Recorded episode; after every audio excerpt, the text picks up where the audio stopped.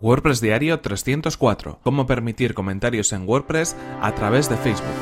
Estás escuchando WordPress Diario, tu podcast sobre desarrollo web con WordPress y marketing online. Con Fernand Diez.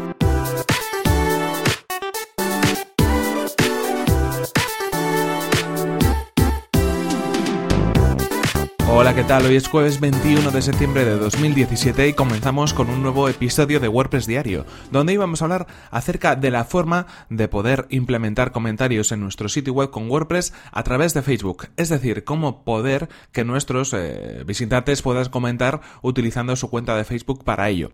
En este caso, y como no podía ser de otra manera, estamos hablando de una pregunta que nos llegaba a través del correo electrónico y que, como sabéis, cada jueves vamos eh, dando salida en este podcast, en este espacio. Eh, en este caso, la consulta venía dada por ese motivo. Quería esta persona, en este caso era Rubén, el que nos escribía, quería de algún modo que en su sitio web, a través de los comentarios, la gente pudiera, en efecto, comentar las publicaciones que le hacía, pero no utilizando nombre y URL o nombre y correo electrónico, sino utilizando sus credenciales de Facebook, identificándose con Facebook para que, bueno, de algún modo, pues hubiera esa posibilidad de poder dejar los comentarios de esa manera. Es algo que es algo bastante habitual en, determinadas redes, en determinados blogs, incluso en portales eh, de diferente tipo. Y en este caso, pues quería implementar esa solución. Hay diferentes formas de hacerlo, incluso hay herramientas que nos van a permitir, eh, digamos, identificarnos a través de Facebook para comentar en un sitio web eh, exclusivamente, pues, eh, mediante esa manera. Pero en este caso, la solución que recomendamos fue la de instalar Discus en el sitio web. Discus es una plataforma, un servicio online que nos permite, de alguna manera, permitir que los usuarios se puedan identificar en el sitio web de algún modo para poder dejar sus comentarios. cuando hablamos de WordPress estamos acostumbrados a la forma habitual, es decir, a poner nombre, correo electrónico que no es visible para los demás visitantes y la URL que es opcional en el caso de que queramos introducir ese dato. Y después también ponemos obviamente el texto del comentario.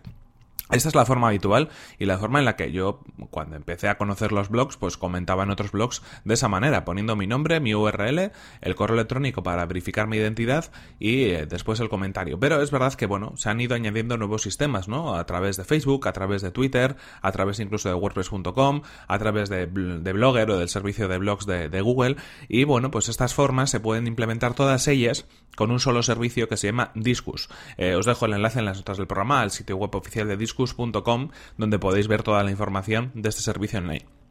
¿Qué es lo que sucede? Que si queremos implementar ese servicio a través de, un sitio web con WordPress, podemos hacerlo de varias maneras. Una de ellas es instalar pues, determinado código que permite modificar toda la plantilla de comentarios de nuestro sitio web y por otro lado eh, utilizar diferentes herramientas o diferentes plugins que nos lo permiten hacer. Uno de los más utilizados es Discus Comment System, que en este caso pues, es un plugin gratuito que podemos encontrar en el repositorio y que nos permite conectar nuestra cuenta de Discus en nuestro sitio web para permitir o habilitar esos comentarios. Haces eliminar de alguna manera la plantilla de comentarios que viene por defecto en nuestros temas de WordPress, esas funciones eh, quedan anuladas y lo que hace es implementar toda la plantilla de, de Discus en este caso. De hecho, podréis ver cómo parece que cuando cargamos una página atrás de este sistema desapareciera esa parte de comentarios y se sustituye por bueno pues la información que a través de JavaScript eh, se incluye mediante, mediante. Hay diferentes sitios web donde los podéis ver, os dejo algún ejemplo en, las notas del programa también para que veáis este sistema. Y en este caso es la solución que comentamos pues para poder dar salida de alguna manera a esta, a esta consulta.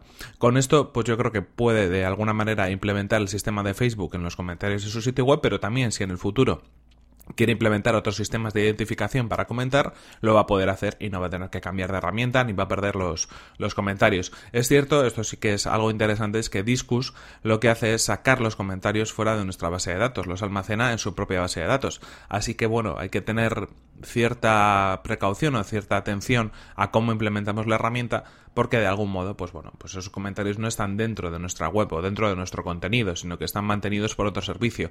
Por un lado va a aligerar nuestra carga en la base de datos porque toda esa información pues acaba creando varios registros y si tenemos un, un, sitio web con muchos comentarios en nuestras publicaciones puede ser incluso interesante, pero por otro lado hay que tener en cuenta que esa información, pues bueno, luego habría que tratar de volverla a incluir si quisiéramos dejar de utilizar el sistema de discos.